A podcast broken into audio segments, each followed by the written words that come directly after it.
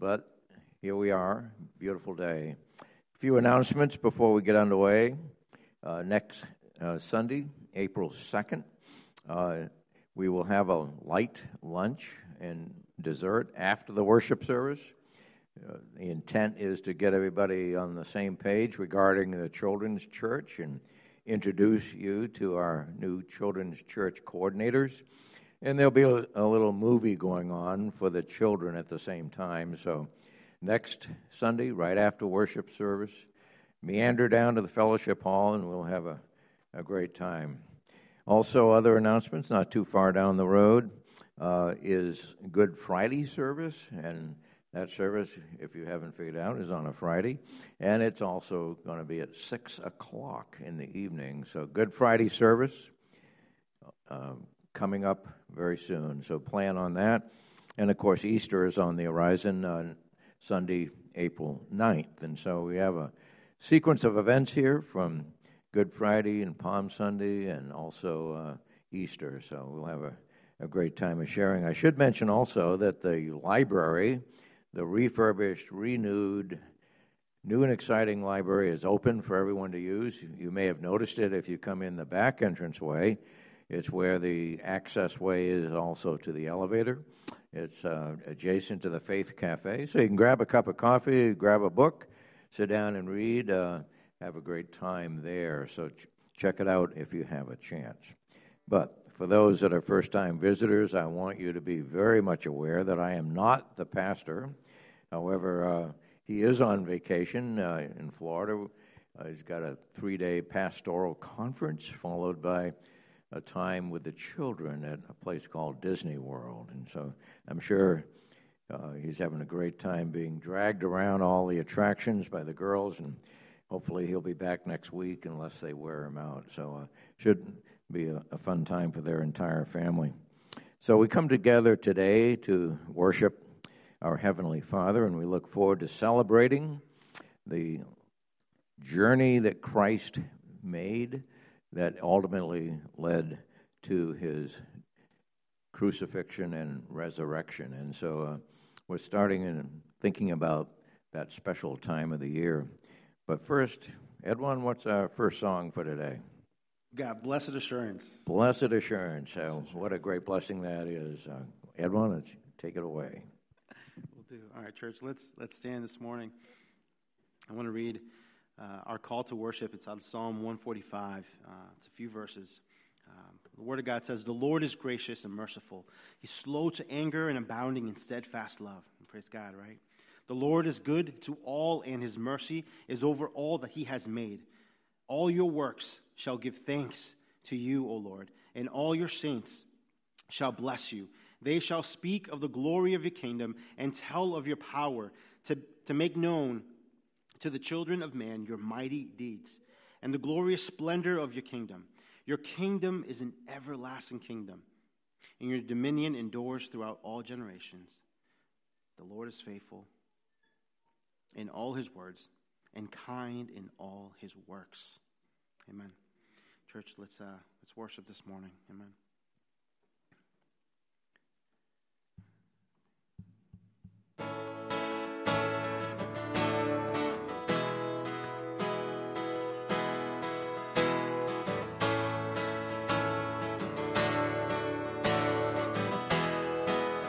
Assurance.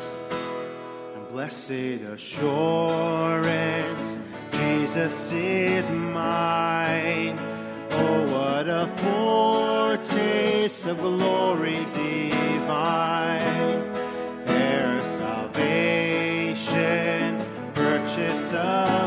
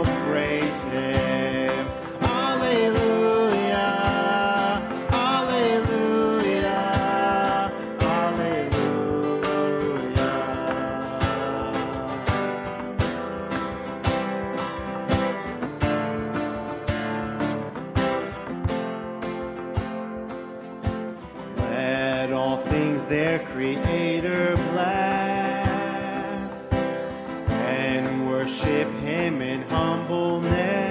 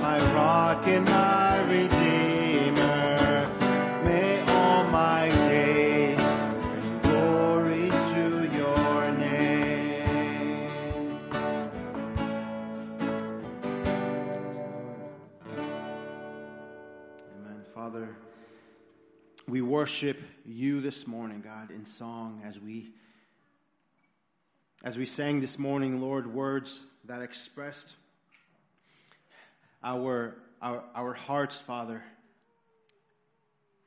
coming from the work that you have done for us. First and foremost, Lord, the cross, redeeming us, Lord, through your blood. Father, you are worthy of our worship. God, may we understand when we sing these words to you, Father.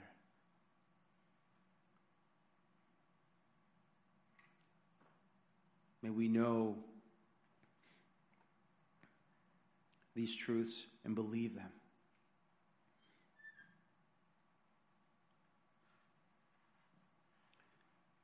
Lord, we're, we're grateful for our time this morning, and I, I pray, God, you may continue to lead us. Lead us now, Lord, in, in prayer uh, and in your word. May your word speak to us, Lord. May, may be nourishing, God, to our bodies. May we be fed. May we respond as well, Lord. As we desire to honor you. So, Father, pray you may lead us. In Jesus' name I pray. Amen. Uh, church, you may be seated. At this time, we'll be dismissing our children to their uh, classrooms. Well, before we enter into a time of prayer, I'd like to read from uh, the scripture from the book of Matthew. Uh, the scripture I've selected here also has a foretelling of Jesus' death and resurrection, which I think is appropriate to emphasize at this time of the year. But I have an ulterior motive in reading this particular scripture, and I think you'll figure that out soon enough. Matthew 16, verses 21 through the first part of verse 26. Matthew 16, 21 to 26. From that time, Jesus began to show his disciples that he must go to Jerusalem and suffer many things from the elders and the chief priests and the scribes and be killed, and on the third day be raised. And Peter took him aside and began to rebuke him, saying, Far be it from you, Lord, this shall never happen to you.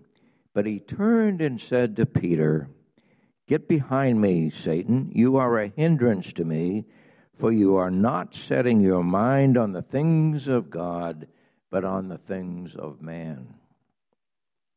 Then Jesus said to his disciples, If anyone would come after me, let him deny himself and take up his cross and follow me.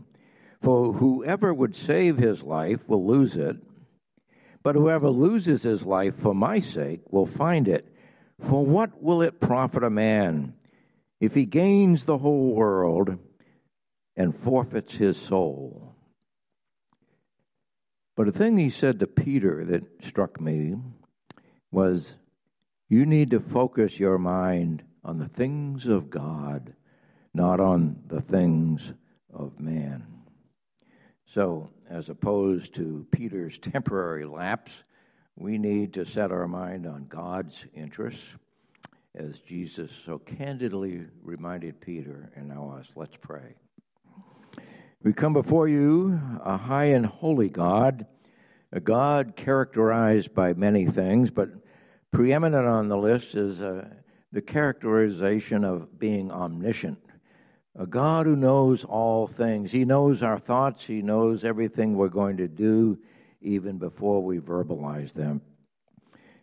You are a God who's omnipotent, a God who's all powerful, God of all creation, who hung the planets in the sky and created the earth and all that is in it. Lord, you are also omnipresent. You are everywhere at once, capable of being at all places at all times. Wherever our lives take us, you are there. There is no way that we can escape your presence, and we relish that thought. Lord, you're also a God of compassion, a God of mercy, a God of grace, and most of all, a, a God of love. You are the epitome of love, but we love you since you loved us first. we boldly come before the throne of grace. For as scriptures remind us we do not have a high priest who cannot empathize with our weaknesses, but we worship the one who has been tempted in all things as we have been, yet without sin. So we draw near to God with confidence as we seek your mercy and grace. We ask for your divine intervention in the lives of those of our church family who are dealing with tough times. May your presence be a source of comfort and joy.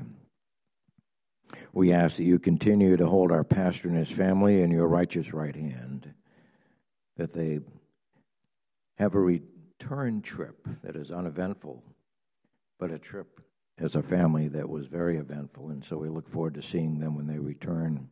We ask that you continue to send folks our way who are looking for a church home, and that we in turn may extend a warm welcome to those who grace our doors.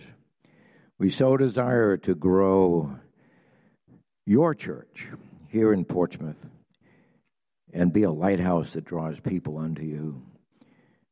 Lord, our nation is at a crossroads of political instability, moral confusion, and international and global posturing that has the potential to escalate into conflict.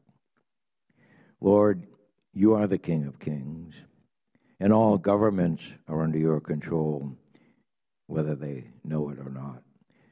So, Lord, may we pray for godly leadership at every level of our nation. But we ask that your will be done on earth as it is in heaven. Lord, you are the vine, and we are the branches. And we need to stay grafted into the vine so we can bear fruit. For apart from you, we can do nothing. You are the personification of mercy and truth. Bless our time together this morning and every morning. In Jesus' name we pray. Amen. James?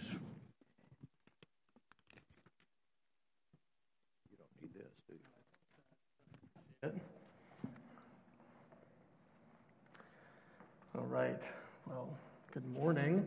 It was a joy to be welcomed back again um, and to prepare for this morning. So I'm grateful for that and for each of you that uh, sent a kind note and prayed this week um, as, uh, as I was preparing again. Um, so, yeah, this morning we're going to be digging into First John. And Easter is just around the corner, a couple weeks away. And sometimes I think about like how many books, shows, movies have been created to depict the death and resurrection of Jesus. And as I was growing up, the, we had a bookcase that was just filled with VHSs. And, and one of those was the 1965 film, The Greatest Story Ever Told. This thick, long movie that was two VHSs wide. And, and it made me think, like, what makes a good story? What what makes a story compelling? What, what grips you and brings you to go along the ride that the author intends? And stories like where someone is redeemed beyond all odds, or a family is uh, restored after being wrought by uh, an addiction from one of its members. These stories have sacrifice and, and characters uh, that show courage, people who give of themselves, and stories. These stories always have love. And receive the forgiveness of our sins and we are made alive through him. It is that simple.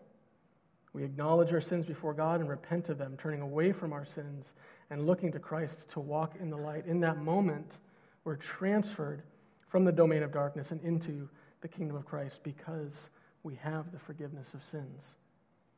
We're born of God. this is how fellowship with God is restored salvation through Jesus. This is the Apostle John's reminder to us and the confident assurance we can have. And it's also the Apostle Paul's encouragement as we read in Romans 8. What then shall we say to these things? If God is for us, who can be against us? He did not spare his own son, but gave him up for us all. How will he not also with him graciously give us all things? Who shall bring any charge against God's elect? It is God who justifies. Who is to condemn? Christ Jesus is the one who died, more than that, who was raised, who is at the right hand of God, who indeed is interceding for us. Who shall separate us from the love of Christ? Shall tribulation or distress or persecution or famine or nakedness or danger or sword, as it is written, For your sake we are being killed all the day long. We are regarded as sheep to be slaughtered. No, in all these things we are more than conquerors through him who loved us. For I am sure that neither death nor life, nor angels, nor rulers, nor things present, nor things to come, nor powers, nor height, nor depth, nor anything else in all creation will be able to separate us from the love of God in Christ Jesus our Lord. If you don't, today you don't know the Lord, you know in your heart, consider these things. We're told that we, each of us, are image bearers of God, and we have a conscience inside of us. We know what separates us. It is sin from God. Consider these things. Consider Christ. When we believe in him, he adopts us, or we can call him Abba, Father. How great is the love the Father has lavished on us that we should be called children of God. And can you see how John is just oozing? He can't contain his joy at this great news. His joy is made complete and brought to fullness at the sweet reality of the love of God made manifest in Christ Jesus. Think for a moment how wonderful and glorious right relationship with God is. That burden of guilt and shame is replaced with the tender embrace of your Father in heaven. He gazes at you with compassionate affection and holds you. He holds your hand, telling you, Don't be afraid. I'm with you and I love you.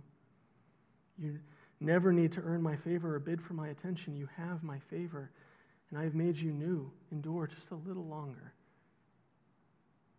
I'm trustworthy, and everything is going according to plan. You are my daughter, you are my son, and I love you. We're never left alone because we're filled with Himself by the Holy Spirit. And He speaks truth to us and guides us to Himself. How glorious a hope we have in the things to come. And we'll see more of that soon. So we see how God defines love and how He has demonstrated His love for us. And if God so loved us, we also ought to love one another. The purposes of God's salvation for us does not end at conversion, but is intended to change how we live and what we live for, who we live for. Think logically with me for a minute, and let's look back at verse 7. Beloved, let us love one another, for love is from God, and whoever loves has been born of God and knows God. So if we've been born of God, which means we've been made alive through Christ, then our being has completely changed. If our nature has changed and we are now alive in Christ, our lives should reflect His. In chapter 1, John says, This is how we know we are in Christ. Whoever claims to live in Him must walk as Jesus did in the light. This is one of the reasons we're commanded to love one another. Our obedience is a reflection of our salvation and our love for God. So, another reason we love one another is shown in verse 12. No one has ever seen God. If we love one another, God abides in us, and his love is perfected in us. At face value, this might seem like an odd change in topic for the Apostle John, but this verse is a continuation of everything we've been discussing. And grammar and punctuation might be the bane of many of us, but the semicolon in this verse is very helpful. It shows us this connection between seeing God and our love for one another. Since our love has its source in God's love, His love reaches its full expression. It's made complete when we love fellow Christians. So the God whom no one has ever seen is seen in those who love because God lives in them. Just, just think about that for a second and the implication it has in our lives. When we seek God's help to live out all that is written in 1 Corinthians 13, the chapter of love, or we take on the humility of Christ, Paul talks about in Philippians 2, considering others more significant than ourselves and looking to others' interests as well as our own, the God whom no one has ever seen becomes visible because of Christ in us. Can you believe that? Like, does that change how you think about loving others? Do you, do you understand what that means and, and the effect that it has? Like the, this means that the most mundane act of love is now powerful enough to reveal the creator of the universe, our Father in heaven, the one who dwells in unapproachable light. That's pretty incredible. Your kind heartedness, whether it's shoveling snow, visiting someone in the hospital or homebound, praying for someone when only God is listening, cooking one more meal for your family, doing the laundry for the third time that day, being there for a brother or sister in need, reveals Christ, the visible image of the invisible God. That brings a big smile to my face, thinking about how the simplicity, the simple things of the ordinary of life have eternal implications. And it, it brings gladness and excitement to my heart, and I hope it does to yours as well. But what is often so easy to see as dull and mundane can be transformed into moments of great love, which increases our joy in God. But someone may ask, Well, I see those who don't know God loving others consistently. Isn't that love? Yes. These are acts of love as someone cares for, for another. Every person is made in the image of God, and even though we are distorted, sin sick creatures in a broken world, God's common grace abounds for now. But the distinction here lies in the purposes and accomplishments of these acts of love. While the acts of love by the non believer do reveal an aspect of God because they are image bearers, those acts of love do not reach their completion because their love is not founded in God, but something else in this world. Remember back to the definition of sin it's any failure to conform to the moral law of God in act, attitude, or nature. So while the act is a demonstration of love, and it may even be motivated with a good attitude, the nature is still corrupt. So even those acts of love where someone literally lays down their life for another, whether it's in combat or a, a parent for the safety of their child, these were affected by the corrupted nature.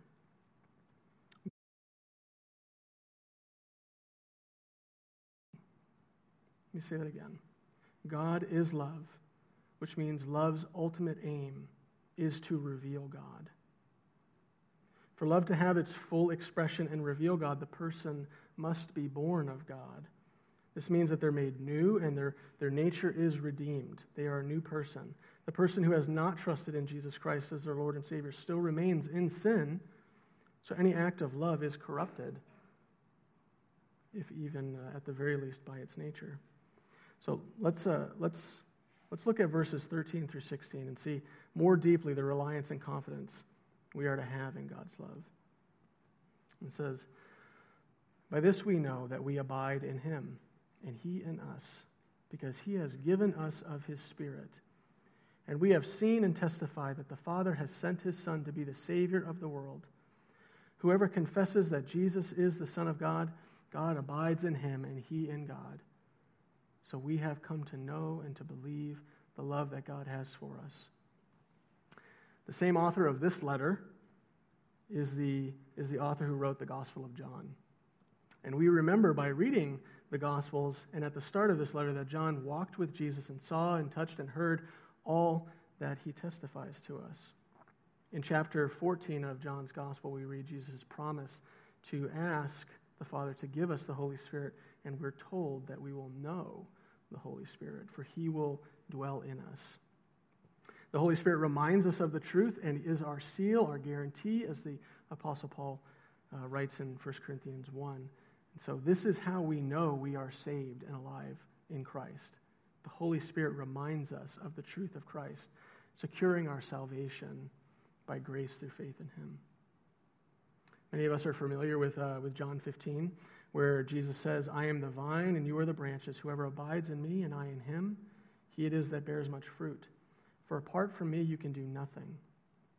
There's a lot of overlap between that passage and where we are today and how we know we have confidence. We are in Christ, that we are redeemed. So, how, how can we have that? Well, the fruit bearing as a branch is not a test. Bearing fruit is not some demonstration of a level of productivity to keep us safe from destruction. Rather, fruit bearing is a byproduct of abiding in God. Don't get this confused. We, we must first love God and abide in His love. And that is oneness with God and fellowship with Him. And in keeping Jesus' words, obeying his commands, we demonstrate our love for him. In order to love others and glorify God, we must love him first. The Holy Spirit causes this work in us. So remember, the Father sent the Son into the world that we might live through him. Jesus accomplished his mission in, give, in living a perfect, sinless life, died on the cross for our transgressions, and rose again from the grave, defeating death. He has secured the victory. He has secured our eternal hope. He commands life. We don't earn salvation, but rather Christ paid the cost and gives salvation freely as a gift to those who would believe and place their trust in him. The apostles testify to this, and the Holy Spirit testifies to this. This is a great encouragement and reminder to us because how often do we let guilt and shame inappropriately remain in our hearts? Our hearts can be quick to condemn, but there is no condemnation for those who are in Christ Jesus. Those who obey his commands live in God, and he in them, and this is how we know he lives in us. We know it by the Spirit he gave us. So don't fall into the trap of legalism. We do not and cannot perfectly obey God's commands in this life. Does this disqualify us from fellowship with God? Praise be to God. It does not. John tells us in chapter 2, verses 1 and 2 My little children, I am writing these things to you so that you may not sin. But if anyone does sin, we have an advocate with the Father, Jesus Christ the righteous. He is the propitiation for our sins. So we have come to know and to believe the love that God has for us. I like the way the NIV renders that, that verse. And so we know and rely on the love God has for us. Our obedience is not and will not be perfected in this life, and our obeying or disobeying does not earn God's love for us. We love because He first loved us. And we love because He continues to love us. We love one another because He has loved us, and we show His love by our obedience. So matter, no matter what's happening in our lives, we can trust that God is working it together for good and that His love will sustain us. His grace and His mercy always outpace our shortcomings. So let's finish this passage and conclude with some final considerations, picking up at the end of uh, verse 16. God is love, and whoever abides in love abides in God, and God abides in him. By this is love perfected with us, so that we may have confidence for the day of judgment. Because as he is, so also we are in this world. There is no fear in love, but perfect love casts out fear. For fear has to do with punishment, and whoever fears has not been perfected in love. We love because he first loved us. If anyone says, I love God, and hates his brother, he is a liar. For he who does not love his brother whom he has seen cannot love God whom he has not seen. And this commandment we have from him whoever loves God must also love his brother. This is the believer's correct response to who God is and how he has loved us. We are called to take hold of the love God gives and to know it by experience and to believe it. This is what fellowship with God is all about to know the Lord. And to know the Lord is to know the love of God, to have experienced it and to believe it. Whoever abides in love abides in God, and God abides in him. The Christian who has this kind of relationship with God will be immersed in God's love, and it will flow in all that they do. It becomes their place of abiding. It looks different from day to day as we are still broken, but it is our dwelling place. In verse 17, the word per, the, for the word perfected, John writes in the Greek in a way that speaks of love being perfectly perfected or completely complete. So as we abide in God, the love of Christ in us becomes more perfectly perfected and more completely complete. We are made more like Him from one degree to another. That is what the process of maturity as a Christian looks like. This is what being conformed to the image of Christ looks like we should be able to look back over the years and see love being perfected more and more in our lives. Think about how like a stock market climbs over time. It's not straight, there's some dips, but over overall it moves on the up and up.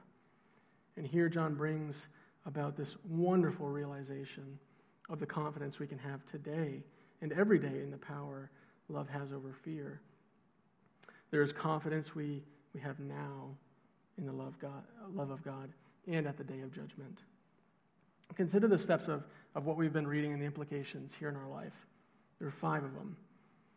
Because of who God is, and to accomplish his divine purposes, he sent his only Son into the world to die for our sins.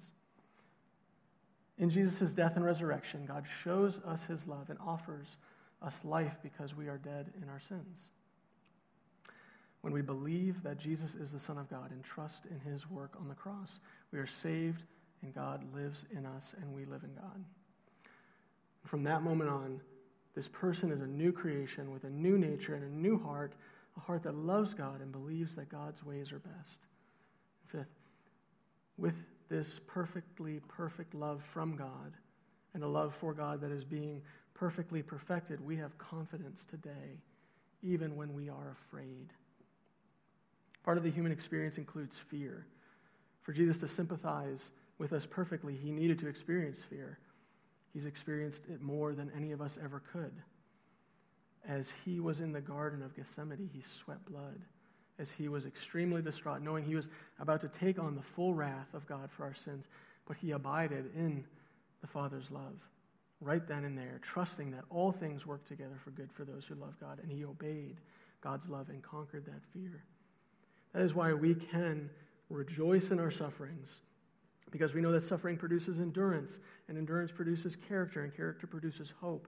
And hope does not put us to shame because God's love has been poured out in our hearts through the Holy Spirit who has been given to us. We too should rely on God's love each and every day. Obedience to God is more important than death because God's love is more important than life. Jesus says, If you love me, you will obey my commands. So we can have confidence in God's love today, but we'll also have it in the day of judgment. In that day, the completeness of God's love, the completeness of love's work will be demonstrated. As much as we can realize it here and now, the magnitude of God's love, we will know it much more in the day of judgment. You may know you're a sinner now. You will see it as it is in comparison to the holiness of God in that day. You may know you're no, meritori- no more meritorious than, than the unsaved. You will know it more fully in that day. You may know the reality of hell now, but you will really be made aware of it that day and you may understand how sweet and powerful the salvation of Christ is today. But oh, how much more you will know it in that day. What a testament to the work of God's love in us that in that day we will be able to stand boldly and confidently because of the righteousness of Christ given to us, purchased by his precious blood. Praise be to God, because it is only he who could ever do this work in our lives, and it is all for His glory. But it's also important to state that this is no small thing. It's a hard thing for us at times. Sometimes our confidence can waver, but we must remember God's promises. Because Paul writes to the Colossians, let the word of God dwell richly in you. In those moments, the word comes to your mind you remember the promises. Remember that there is a well of grace for all our imperfections and deficiencies that never runs dry. This is how sweet the love of God is. And maybe we boast all the more gladly of our weaknesses so that the power of Christ may rest upon us. And for his, for his sake, then may we be content with weaknesses, insults, hardships, persecutions, and calamities. For when we are weak, then we are strong in the strength of Christ. So, practically, how do we love one another with that sacrificial and brotherly love we see in our elder brother Christ? I always find it tempting to try to overcomplicate, as if I need to come up with something new or an exciting way, but I was reminded of just the simplicity of Jesus's and the early church's ministries. Love isn't complicated, it's not burdensome. It is a joy and a privilege. God has been building and expanding his kingdom long before our time, And there are some really simple but impactful ways to love one another that have stood the test of time. Earlier in the epistle, John gives us some examples of how we can love one another, as well as some tests to inspect our hearts. So, how can we practically love one another? Well, look around you. What are the needs of those around you? John writes uh, in chapter 3 But if anyone has the world's goods and sees his brother in need, yet closes his heart against him, how does God's love abide in him? Little children, let us not love in word or in talk, but in deed and in truth. It's hard to believe that more than two years ago our family began attending here at Seacoast. But one of the reasons it was so clear we wanted to become members was because of how well we have been loved by you all. From meal trains to moving parties, participating in family worship, praying on the spot, vulnerability in the harder things of life, how you have loved our boys, thoughtful handwritten notes, Slack messages, meals together, and so much more. I commend you on your commitment to strive to love one another well. Continue in these things. It can be easy to give out of the overflow of the abundance you already have, whether it's time or resources. There may be seasons where you have less, or you're just trying to make ends meet. You might be thinking, how can I possibly give to anyone else in this time? I would say, pray. Just pray. Ask how God is inviting you to participate. Because prayer opens the heart to God, and that's a heart that abides in God's love. You may have nothing tangibly to give, and that is okay. But God is concerned about the heart. So don't be so quick to assume. I can think back on times where we were, our family was in this position, and, and in praying, God gives a gift simply to be able to give it to somebody else, to be able to participate in that way. And so, pray. This is love that reflects the image of the invisible God to those around us. And along a similar vein, another way we can love one another is by committing ourselves to praying for one another. Consider the love involved by committing to lift up your brother or sister fervently in prayer. You're thinking of them and their needs. You're having the same love and mind as Christ as you put on humility and consider the needs of others. You are spending and investing the time God has given you on another person, lifting them up to God for his help. These are eternal investments. You're sh- you are shining brightly as a son or, son or daughter of the Most High by relying upon him to complete these things. Your life is pointing to his love, and you are glorifying Jesus. And one last example that I think is critical we can love one another by intentionally discipling each other. Aspects of discipleship can happen throughout moments of every day, but there's something special about the intentional and dedicated efforts by those who pursue discipling others and those seeking to be discipled. In some ways, this can feel a bit awkward. I don't know. What might they think of me? Are they even interested? I bet someone else is already investing in them. I don't think I have anything to offer them. But as we read today, don't, don't be afraid. Don't be afraid of any potential awkwardness because of the love of Christ. Remember how he has loved you, how he has sought you. Saints more mature in the faith or those with greater experience, pray to the Lord that he would show you someone to come alongside and then expectantly seek the answer to that prayer. He will answer it. It may not look like discipleship with a formal study, maybe it does, but what about just walking together in the ordinary of life and discussing what's happening or how God has helped you in a similar way? And younger saints, seek the wisdom and relationship of those older saints around you. They have much to offer and a wealth of experience to share. Pursue them. Ask them out for a coffee. An old mentor of mine wisely told me, Show your mentors and your disciples appreciation by buying them a cup of coffee or taking them out for lunch. You have much to offer them as the fire in your bones of the youth can be a great encouragement to the older. And they have much to offer you with wisdom and temperance that comes with years of abiding and walking with the Lord. We need each other. But like any human relationship, we are unfortunately going to hurt one another. And oftentimes, it's not on purpose.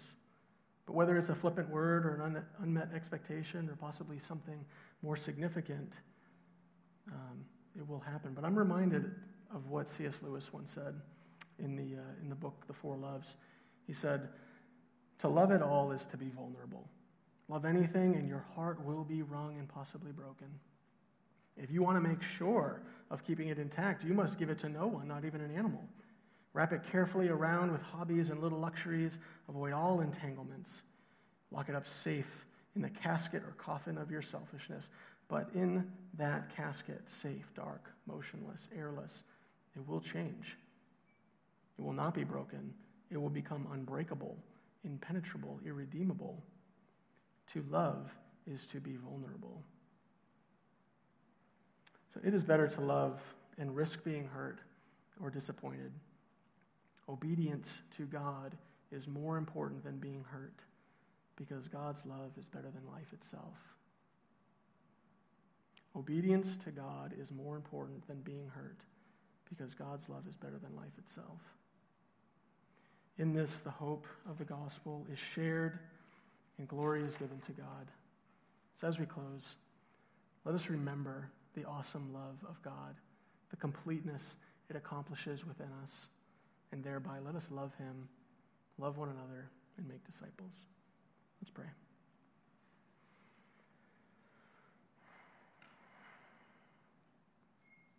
How great and awesome your love is, O oh God. We do not deserve it. We don't understand it the way that we should or the way that we want to. But we desire to know you more, God. You have revealed yourself in your word. You have given us your Holy Spirit. You have redeemed us. Help us to seek you. You tell us that you will be found. Help us to knock on the door of your word, to open it up, to swim in the Bible, to drink you in, to meditate on the word, to reflect time and again, and to preach the gospel to ourselves all the day long, remembering how you have loved us, how you have been faithful. And as we remember these things, as we steep ourselves in these things, and we rejoice in the God of our salvation, may that love overflow to those around us. May our lives be a reflection. May we be that city on a hill. May we not hide it under a bushel, but help us to shout it from the rooftops Because you have loved us. You have given your life for us. And I pray, Father, that we would not hold these things to ourselves, but help us to seek out those who are lost. Send more harvesters into the field. Prepare our hearts as we look to celebrate Easter.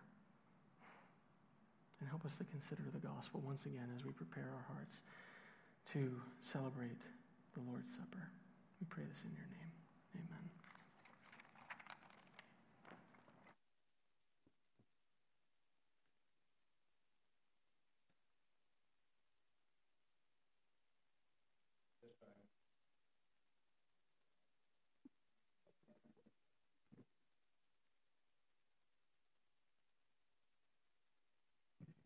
At this time, we'll be celebrating communion. If you haven't already picked up one of the symbols of communion, I encourage you to do so, or maybe Eric can deliver one to you, but they're on the table in the back.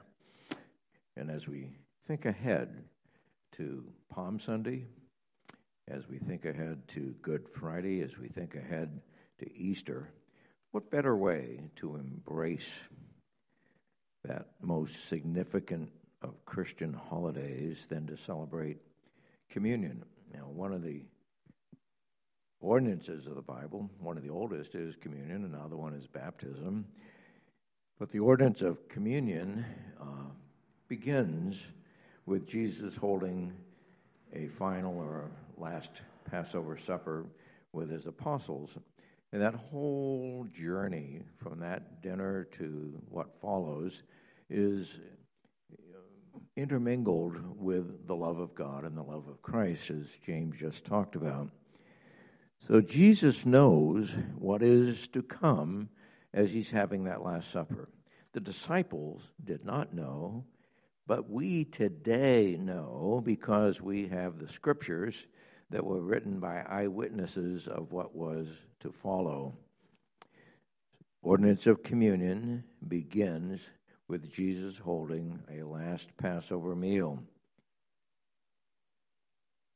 All four Gospels talk about and record the succession of events. You go from the, the meal with the disciples and the dismissal of Judas so he can do his thing. Then we have the Lord praying in the Garden of Gethsemane, agonizing prayers, but also talking to God about what is to follow. Then we have the arrival of Judas with the Roman guards, and they arrest Jesus, who does not fight for freedom but agrees to go along because he has an ulterior motive, an ulterior purpose. And then there's a series of mock trials between different uh, leaders. And ultimately, he is found guilty. And ultimately, he is crucified on a cross. He is buried, and three days later rises from the death and sits today at the right hand of God.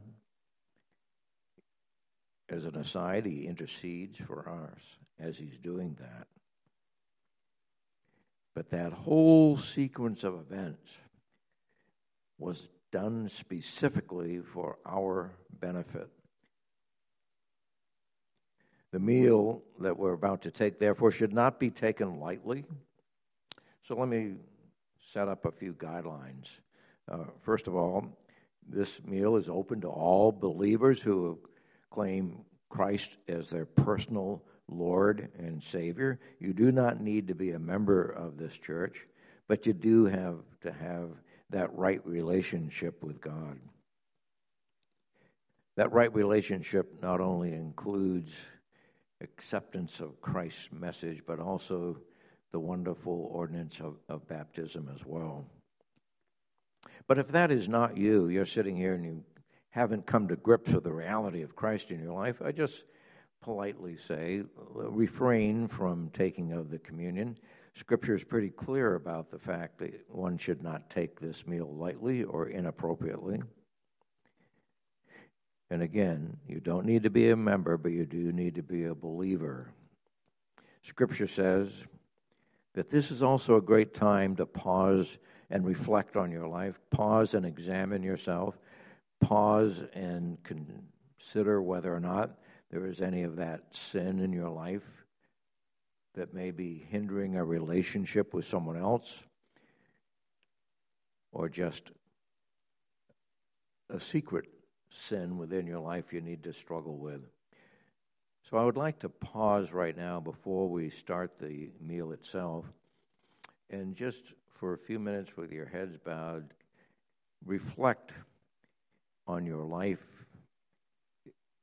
reflect on times in the near past where perhaps you have not adhered to God's moral standard. So let's pause right now and do that.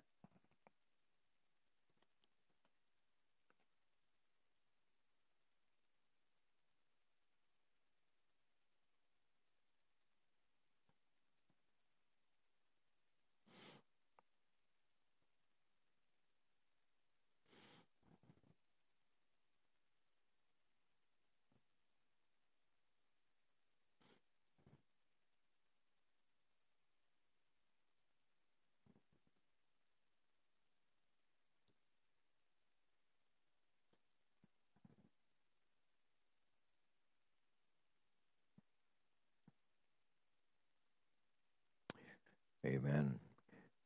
Paul helps us understand how to treat this meal when he wrote a letter to the church of Corinth. And so I'm going to quote from it as well. And we'll take the bread first.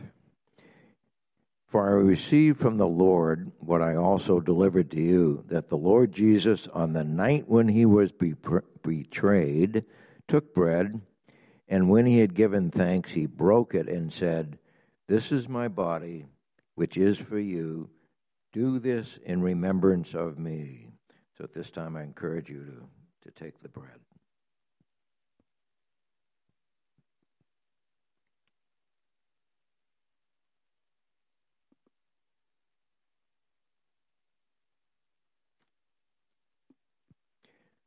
And that bread is a symbol of Jesus' body and the sacrifice. But there's also a drink. And Paul also continues on. In the same way, also, he took the cup, and after supper, saying, This cup is the new covenant in my blood. Do this as often as you drink it in remembrance of me. For as often as you eat this bread and drink the cup, you proclaim the Lord's death until he comes. Church, I invite you to drink with all of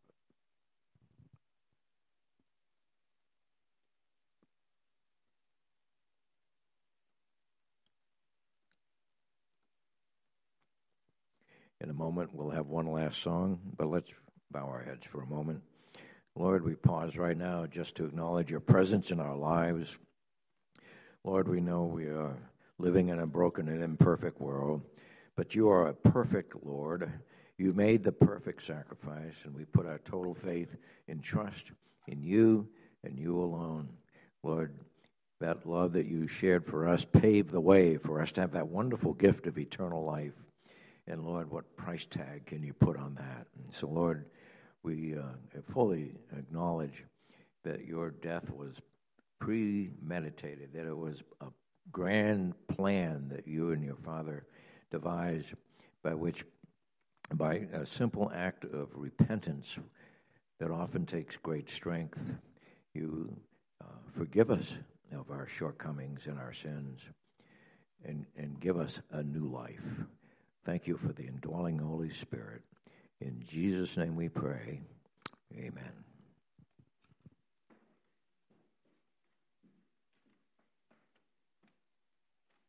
Amen. Church, let's stand in response of today's word and um, sing one more song together. Amen.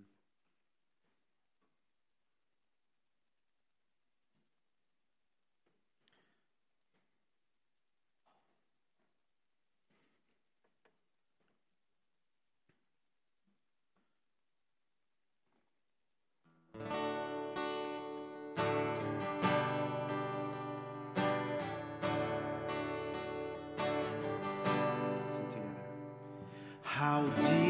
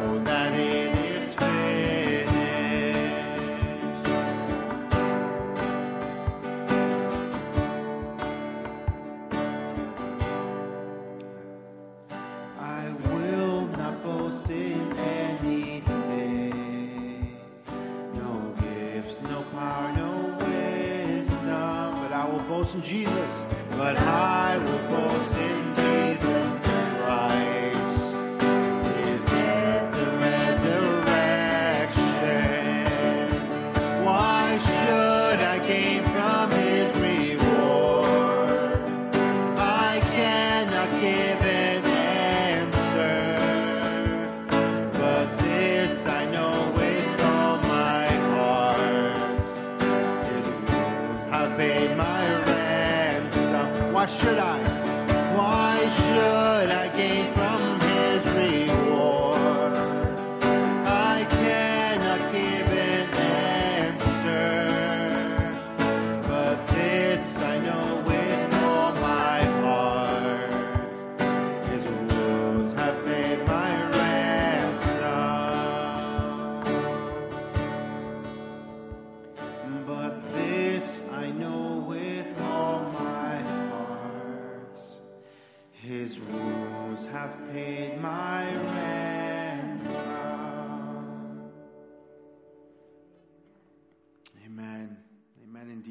deep the Father's love for us.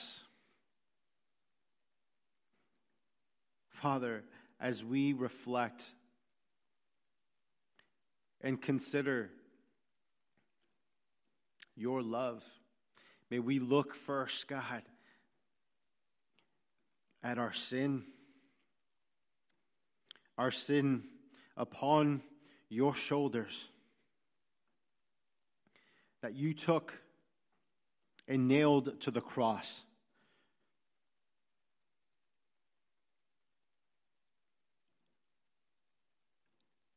Lord, our sin.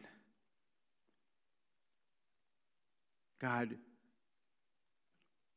there is no greater love than the love that you have shown us through Jesus, your Son, on that cross, Father. For not just our sins, but for the sins of the world, for all of those who believe, Father. And in that, God, we thank you.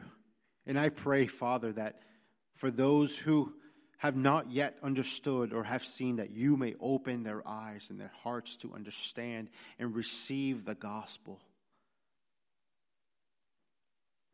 There is no greater love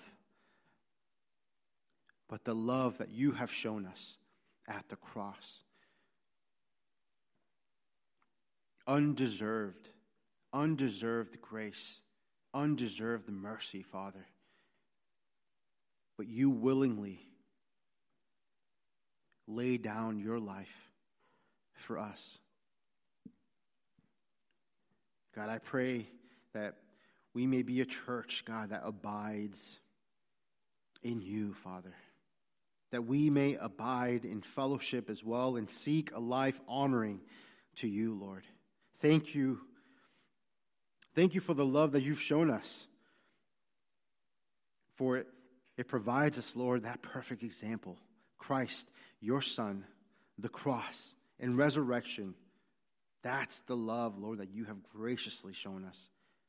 And so, Father, I pray that you may make us to be more like you, Lord. Forgive us of our sin and show us your righteousness that will then lead us in the assurance that we can now stand in. That is your love. May our lives reflect your love, O God. In Jesus' name I pray. Amen. The Word of God says, For I am sure that neither death nor life, nor angels, nor rulers, nor things present, nor things to come, nor powers, nor height, nor depth, nor anything else in all creation will be able to separate us from the love of God in Christ Jesus our Lord. Amen. Church, God bless you. You're dismissed. Amen.